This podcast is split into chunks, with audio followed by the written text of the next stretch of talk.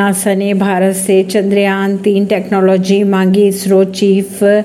के अनुसार हमने वैज्ञानिकों को चांद पर सॉफ्ट लैंडिंग समझाई तो बोले नो कमेंट्स चांद के साउथ पोल पर चंद्रयान तीन की सॉफ्ट लैंडिंग कराकर भारत ने इतिहास रच दिया है भारत की इस कामयाबी का लोहा अब अमेरिका के अंतरिक्ष एजेंसी नासा ने भी माना है इसरो प्रमुख के अनुसार नासा के वैज्ञानिकों ने भारत से टेक्नोलॉजी मांगी है परवीन अर्शी नई दिल्ली से